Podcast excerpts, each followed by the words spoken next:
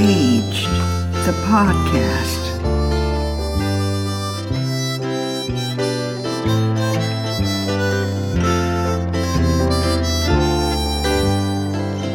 What is it like to be well-aged?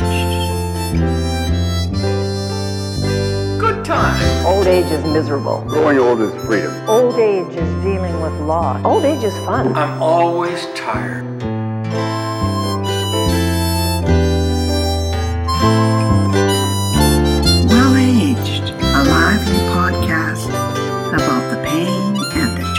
Of being well-aged.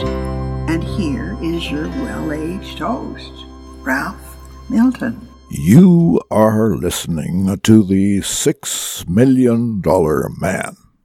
That's right, me, Ralph. Just like the TV series. And yes, you are either a $6 million man or a $6 million woman. Yes, you are. Gentlemen, we can rebuild him. We have the technology. We have the capability to make the world's first bionic man. If you remember that TV series, it was about those bionic humans going around clobbering bad guys with their superhuman strength. Their super eyes could see details half a mile away. They had super strength in their arms and legs. And I wondered, did Summers or Austin, those were the two heroes in the thing, Summers and Austin, were they the two characters in the show? Did they plug themselves in at night?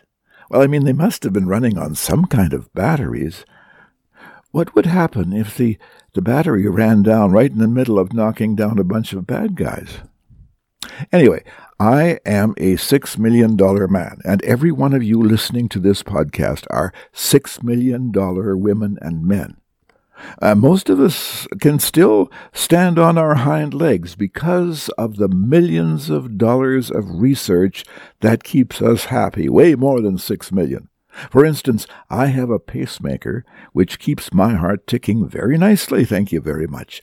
The battery in that thing is good for 10 years. Yeah. I also have plastic lenses in both eyes, replacing the cataracts that would have blinded me.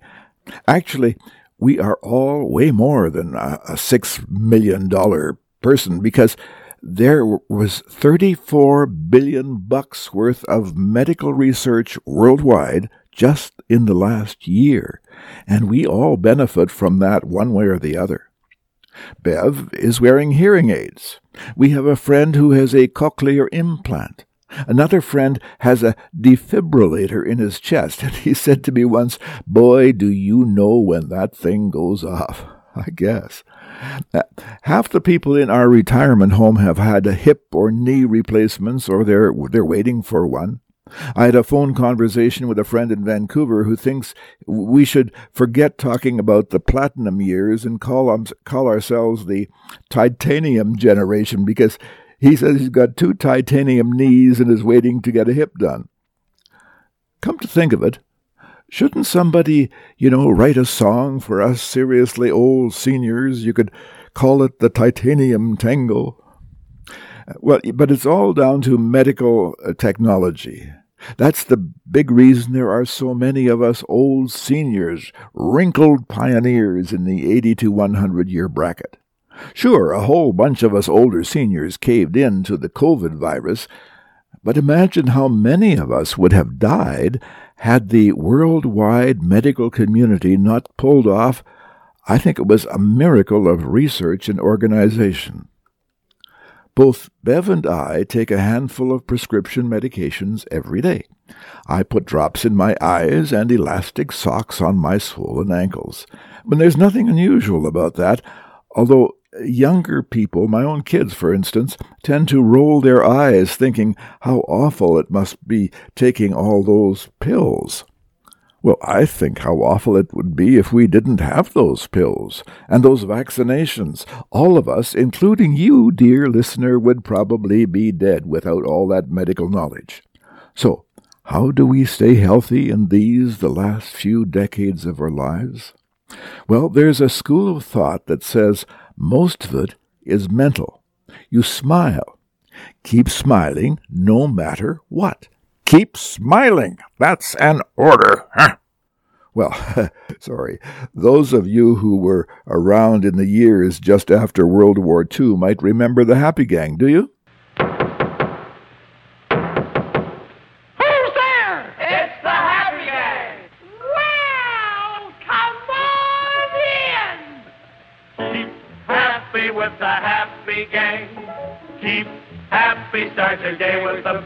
The whole idea was that you smiled no matter what. You've lost your job, your spouse has left you, your kids are in trouble, and you've developed terminal cancer, but it doesn't matter. You smile. Smile, though your heart is aching. Smile, even though it's breaking. You see, it's one of those ideas that has a large grain of truth in it, but it's not the solution to everything. Smiling, even when you don't feel like it, does help, however. To some extent, the smile on your face soaks down into your psyche and helps you feel better. But to tell someone who is really hurting that they should just smile away their troubles, well, I think that's downright cruel. Tears and smiles, laughter and growls, and feelings of joy and anger, they are all part of the armamentarium us humans have. When we use those emotions wisely and appropriately, they can be very helpful. I had a good friend, Bob Hatfield, a medical doctor, who discovered that he had leukemia, and that therefore he probably had another 5 to 7 years to live. He used every treatment that medical science had in fighting his disease, but he also used humor, laughter. Bob watched funny movies, read funny books, and sought out friends that made him laugh. I was one of those friends, yes. Bob told me that the use of humor gave him an extra 2 years of life, and it made fighting that cancer a whole lot less painful. I used to suffer from migraine headaches, and, well, they have disappeared with age, and that does happen sometimes. But there were a number of occasions when a good belly laugh stopped that headache. Not always, but often. The folks we live with here in this retirement home, almost all of us here have major health issues. Some of us have several, and yes, we talk about them. Of course we do. When you care about someone, you want to know how they are feeling and how things are going with them, with their health. But mostly, of course, we don't dwell on it all the time. We don't talk about it all the time. One woman that we see at breakfast has arthritis in pretty well every joint in her body. It's desperately painful for her to get out of bed in the morning, even with the best painkillers available. But she makes herself do it because the conversation with friends at the breakfast table helps make the pain more bearable. She told me once, she said, I paste a smile on my face, and the smile kind of soaks in after a while, and sharing the lives of my friends, laughing a bit, just makes the pain a lot easier to handle. Reader's Digest magazine used to run a feature called Laughter, the Best Medicine. And yes, often it is. And it doesn't have any bad side effects either. Used sensibly along with the best technology that modern medicine has to offer, it can be very therapeutic. One of the medical problems almost all older seniors have is incontinence. We don't have as much control over our bladders and our bowels as we used to have, and we almost never talk about it. I laughed when our daughter Carrie issued a command just before we were going on a trip somewhere. She said, "Everyone under 10 and over 70 go to the bathroom." Well, that's the second childishness that Shakespeare identified. Shakespeare, retired from acting and writing when he was 47. People aged a lot more quickly in his day, but I wonder, maybe he retired because, too often he needed to pee right in the middle of the second act. Our social director here at the Dorchester geared up the bus the other night to take a bunch of us to see the Anne Murray special, and it was delightful. But as the credits rolled up at the end of the movie, I raced for the men's biffy along with just about every other male in our group. And nobody said very much, and nobody apologized, but we all had a bit of a laugh at ourselves, crossing our legs as we waited in line at those urinals.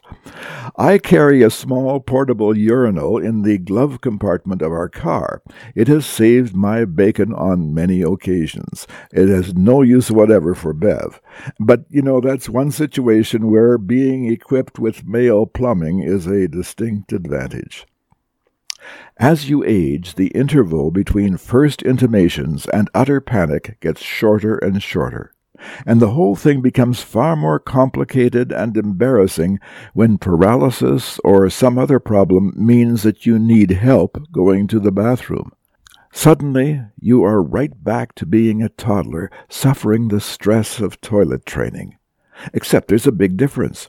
When toddlers mess their pants, we think it's cute, or at least not embarrassing. When we're toilet-training children, we make a big thing about their ability to manage their bladder and their bowels. My, aren't you a big girl now? The memory of that stays in the back of our minds so that we have the same sense of failure when we're old and we can't measure up. Sadly, there are stories of elder abuse, elders being yelled at, even spanked for wetting their beds. It happens. It's downright humiliating. There's so much shame attached, especially if you have a disability like a stroke that's paralyzed half your body, and you always have to have somebody help you. Is it any wonder so many stroke victims completely retreat from social life? Incontinence can kill if it puts you into social isolation. Younger people are not even aware of the fine art of bowel and bladder management, but you can tell there's quite a contingent of folks dealing with that issue when you notice the very large display of adult incontinence supplies in almost every grocery and drugstore. Occasionally you see a baffled-looking senior studying the display, wondering which of the various products would meet his or her needs. And in case you're wondering, they don't have fitting rooms where you can try them on. And people come in various sizes and with different needs, and finding the right product can be a problem. One friend once said to me, "I'd rather have dementia than incontinence, but the trouble is I'll probably wind up with both."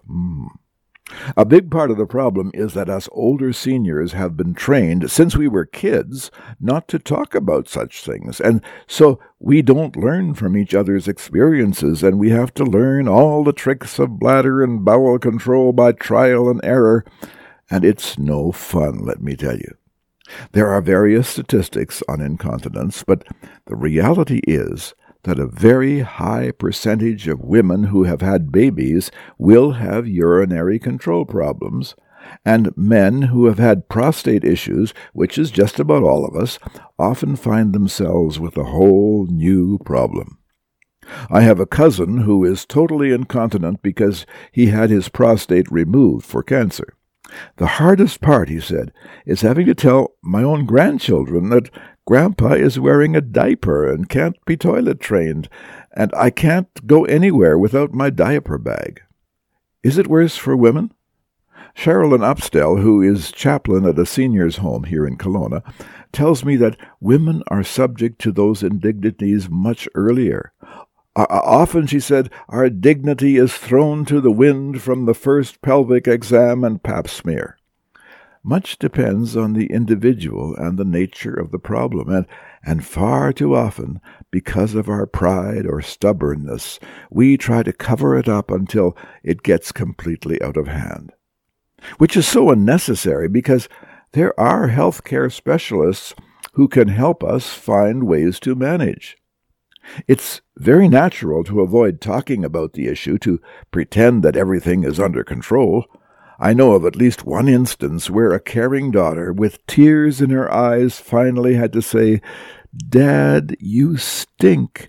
You smell of piss and you smell of shit, and the cologne you put on just makes it worse." As with most health issues, the sooner you talk to the healthcare worker, the better your chances of finding a way to manage things.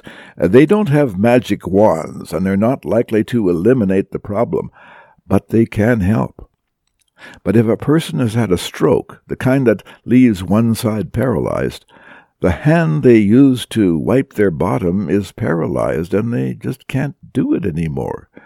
They've soiled their clothes, and it's terribly embarrassing. To make matters worse, somebody else has to clean it up. They just can't do it themselves. Caregivers generally show some sensitivity toward such feelings. They've been trained to be thorough, to do it right. But often they're just too busy to notice how humiliating the whole process can be. The job has to be done, but there are things that they can say and do that will make it just a little less painful. When they're giving people a bath, for instance, they can keep some areas covered, so at least you're not lying there buck naked and feeling vulnerable. It's not that caregivers are uncaring or insensitive. I don't mean that. They've been trained to deal with the physical problem mostly. Often they are under a time pressure, and let's face it, there really isn't a whole lot that can be done to make it easier for the struggling senior.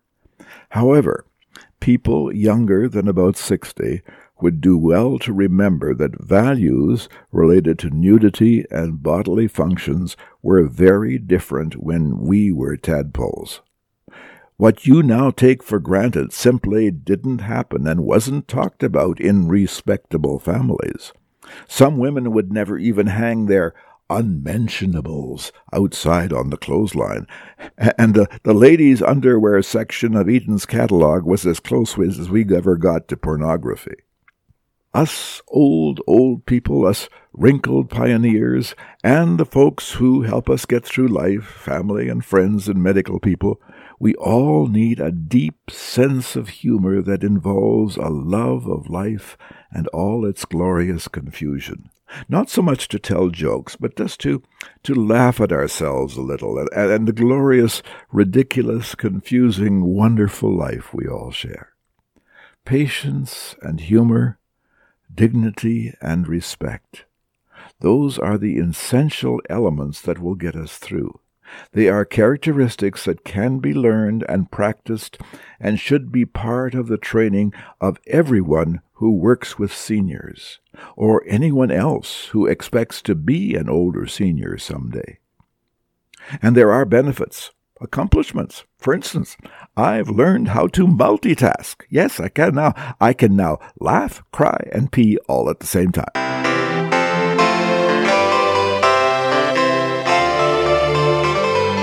Us oldsters, us older seniors, face many complicated health problems, and our family doctors, if we can find a family doctor, often don't take the time to explain things adequately. So it's hard work sometimes keeping up with our aging bodies. A good start would be reading the chapter on health in my book, Well-Aged, Making the Most of Your Platinum Years. It won't answer all your questions, no, but it will provide a good starting point. The whole question of your health needs to be taken very seriously if you're going to enjoy the last few decades of your life. You can't run away from it.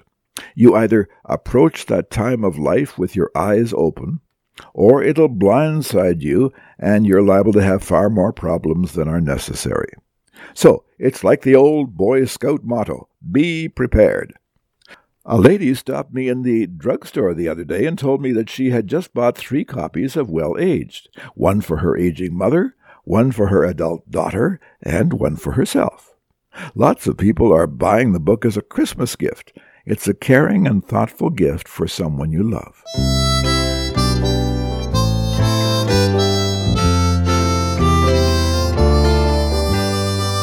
You can find the Well-Aged podcast wherever you normally get your podcasts, or go to the Douglas and McIntyre website. Search for Well-Aged. You'll find not just the current issue, but all the previous ones as well.